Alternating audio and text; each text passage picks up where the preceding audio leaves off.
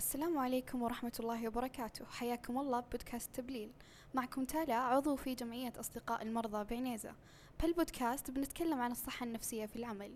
لأن مثل ما إحنا عارفين العمل عبادة أجرها عظيم أولا وثانيا جزء أساسي وضروري في حياة أي فرد. لكن وش ممكن يصير؟ لو أنك بذلت مجهود للحصول على وظيفة ومريت بكل عملية التوظيف وصعوباتها من تقديم إلى مقابلة إلى اختبارات وقبول وإلى الآخر. في النهاية اكتشفت أن العمل اللي كنت أبحث عنه صار سبب بحزنك وتدهور صحتك الجسدية والنفسية.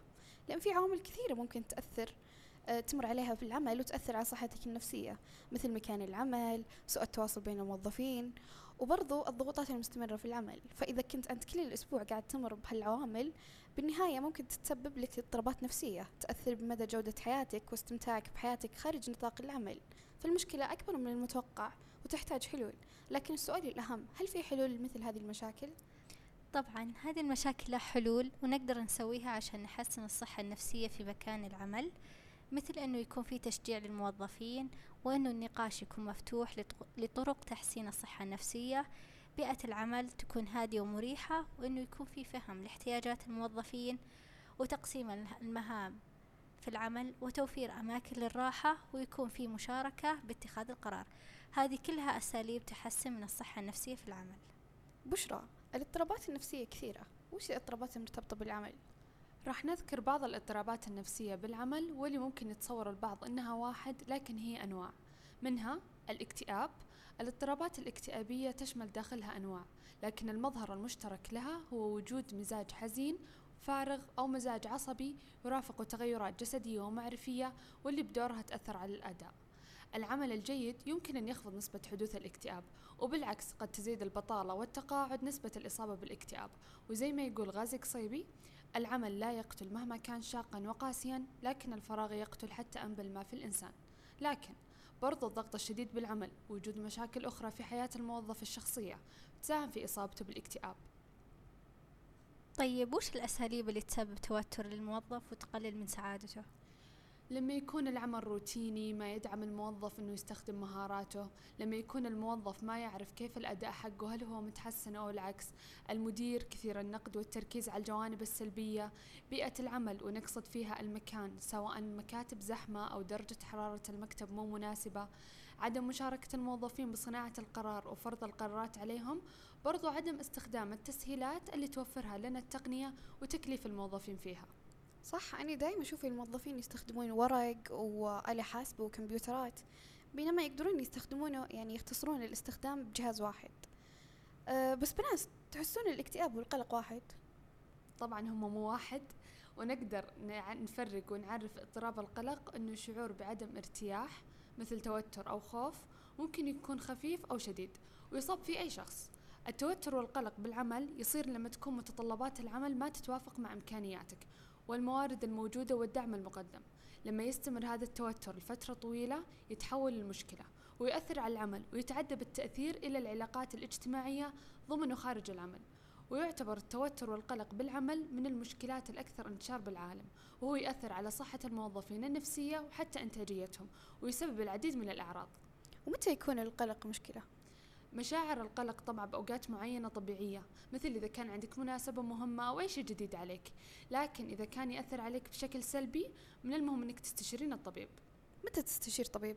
لما تشوفين هذه الجوانب من حياتك قاعدة تتأثر واللي هي تتمثل بأعراض القلق عندنا أعراض القلق تظهر على ثلاث جوانب. عندنا أعراض جسدية ونفسية وسلوكية. الأعراض الجسدية مثل زيادة نبضات القلب آه، ضيق في التنفس الصداع مشاكل بالجهاز الهضمي شعور بالتعب والإرهاق ومشاكل بالنوم. عندنا الأعراض النفسية كثرة التفكير آه، التوتر الكآبة التشاؤم وكثرة النسيان وصعوبة في التركيز. الأعراض السلوكية عندنا انخفاض في مستوى الأداء في العمل والإنتاجية الغضب والعدوان وعدم المبادرة في العمل وكثرة التغيب ومشكلات في العلاقات الاجتماعية داخل العمل والرغبة في الانعزال طيب هذولي آه، مثل ما أماني قالت هذولي أعراض القلق يعني وش اللي يسبب القلق؟ اللي يسبب القلق أو العوامل اللي تسبب ضغط بالعمل بالتالي تزيد التوتر لدى الموظف لما يكون في مشكلات مع المدراء أو الزملاء بالعمل لما يكون الضغط العمل متزايد على الموظف ساعات عمل طويلة مهام إضافية لما يكون الموظف مو عارف الدور ومهامه بالعمل وعدم وجود الدعم والتحفيز من قبل المدراء ولما يكون في انعدام الأمن الوظيفي والتمييز والتنمر طيب آه يعني إحنا نسمع كثير عن الاحتراق الوظيفي بس تساؤل هل هو اسم علمي ولا بس اسم متداول بين الناس؟ الاحتراق الوظيفي هو واحد من أكثر الاضطرابات النفسية في العمل انتشارا في العالم. فلما نجي نتكلم عن الاحتراق الوظيفي وش راح يتبادر بذهنكم؟ شخص مكروف بالعمل. ممكن شخص ما يقدر أي مهمة ينجزها. صحيح. عندكم الاحتراق الوظيفي هو مزيج بين الإرهاق والتعب الجسدي والعاطفي اللي يصيب الموظفين وهذا يوضح لما الموظف يظهر تعابير سلوكيات بسبب تعرضه لهذا الضغط الشديد. وعندنا أعراض ثلاث أعراض رئيسية تبين أنك قاعد تحترق وظيفيا وهي أنك انعدام الحافز تجاه شغلك أنك ما صرت تستمتع وفقدان ثقتك بنفسك على عدم إنجاز شغلك. طيب كيف نقدر نتخلص من هالمشكلة؟ نقدر نتخلص من هذه المشكلة بهذه النصائح للي يعاني من الاحتراق الوظيفي. إنك تركز على اهتماماتك اللي خارج نطاق العمل مثل إنك تسوي هواية تحبها تعزز علاقاتك مع زملائك وتنتبه. وتركز على مشاعرك ولا تهمل صحتك الجسدية. شكرا لاستماعكم وشكرا للأماني وبشرى. بالنهاية قدرنا نفرق بين الاضطرابات النفسية بالعمل وذكرنا بعض الطرق لتفادي هذه الاضطرابات. لعل هالنصايح تكون مفيدة لكم ولي برضو. سائلين المولى لكم دوام الصحة والعافية. السلام عليكم ورحمة الله وبركاته. حياكم الله ببودكاست تبليل. معكم تالا عضو في جمعية أصدقاء المرضى بعنيزة بهالبودكاست بنتكلم عن الصحة النفسية في العمل. لأن مثل ما إحنا عارفين العمل عبادة أجرها عظيم أولا وثانيا جزء أساسي وضروري في حياة أي فرد. لكن وش ممكن يصير؟ لو أنك بذلت مجهود للحصول على وظيفة ومريت بكل عملية التوظيف وصعوباتها من تقديم إلى مقابلة إلى اختبارات وقبول وإلى الآخر. لكن في النهاية اكتشفت أن العمل اللي كنت أبحث عنه صار سبب بحزنك وتدهور صحتك الجسدية والنفسية لأن في عوامل كثيرة ممكن تمر فيها بالعمل تأثر على صحتك النفسية مثل مكان العمل هل بيئة العمل مريحة أو لا سوء التواصل بين الموظفين وأيضا الضغوط المستمرة في العمل. فإذا كنت كل الأسبوع مضغوط فأنت بالنهاية مثل هذه العوامل ممكن تسبب لك اضطرابات نفسية تأثر بمدى جودة حياتك واستمتاعك في حياتك خارج نطاق العمل أيضا. فالمشكلة أكبر من المتوقع وتحتاج حلول. لكن السؤال الأهم هل في حلول لمثل هذه المشاكل؟ طبعا هذه المشاكل لها حلول نقدر نسويها عشان نحسن الصحة النفسية في مكان العمل. مثل أنه يكون في تشجيع للموظفين أنه النقاش يكون مفتوح لطرق تحسين الصحة النفسية بيئة العمل هادئة ومريحة وأنه يكون في فهم لاحتياجات الموظفين وتقسيم المهام العمل. وتوفير أماكن الراحة ويكون في مشاركة باتخاذ القرار. هذه كلها أساليب تحسن من الصحة النفسية في العمل. بشرى الاضطرابات النفسية كثيرة. وش الاضطرابات المرتبطة بالعمل؟ راح نذكر بعض الاضطرابات النفسية بالعمل واللي ممكن يتصور البعض أنها واحد لكن هي أنواع. منها الاكتئاب. الاضطرابات الاكتئابية تشمل داخلها أنواع لكن المظهر المشترك لها هو وجود مزاج حزين فارغ أو مزاج عصبي يرافق تغيرات جسدية ومعرفية واللي بدورها تأثر على الأداء. العمل الجيد يمكن أن يخفض نسبة حدوث الاكتئاب وبالعكس قد تزيد البطالة والتقاعد نسبة الإصابة بالاكتئاب. وزي ما يقول غازي قصيبي العمل لا يقتل مهما كان شاقا وقاسيا لكن الفراغ يقتل حتى أنبل ما في الإنسان.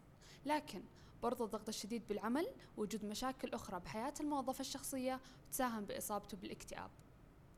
وش الأساليب اللي تسبب توتر للموظف وتقلل من سعادته؟ لما يكون العمل روتيني وما يدعم الموظف وإنه يستخدم مهاراته لما يكون الموظف ما يعرف كيف الأداء حقه هل هو متحسن أو العكس المدير كثير النقد والتركيز على الجوانب السلبية بيئة العمل اللي نقصد فيها المكان سواء مكاتب زحمة أو درجة حراره المكتب غير مناسبة عدم مشاركة الموظفين بصناعة القرار وعدم استخدام التسهيلات اللي توفرها لنا التقنية وتكليف الموظفين فيها. صح أنا دايما أشوف الموظفين يستخدمون آلة حاسبة وأوراق وكمبيوتر بنفس الوقت بينما يقدرون يختصرونه بجهاز واحد فيعني ما أدري ليه. لكن عندي تساؤل هل الاكتئاب والقلق واحد؟ آه طبعا مو واحد يختلفون ونقدر نعرف اضطراب القلق إنه شعور بعدم ارتياح مثل توتر أو خوف. ممكن يكون خفيف أو شديد ويصاب فيه أي شخص. والتوتر والقلق بالعمل يصير لما تكون متطلبات العمل ما تتوافق مع إمكانياتك والموارد الموجودة والدعم المقدم. ولما يستمر هذا التوتر لفترة طويلة يتحول إلى مشكلة ويؤثر على العمل ويتعدى بالتأثير حتى إلى العلاقات الاجتماعية ضمن وخارج العمل. ويعتبر التوتر والقلق بالعمل من المشكلات الأكثر انتشارا بالعالم وهو ويؤثر على صحة الموظفين النفسية وعلى إنتاجيتهم ويسبب العديد من الأعراض. طيب القلق متى يصير مشكلة؟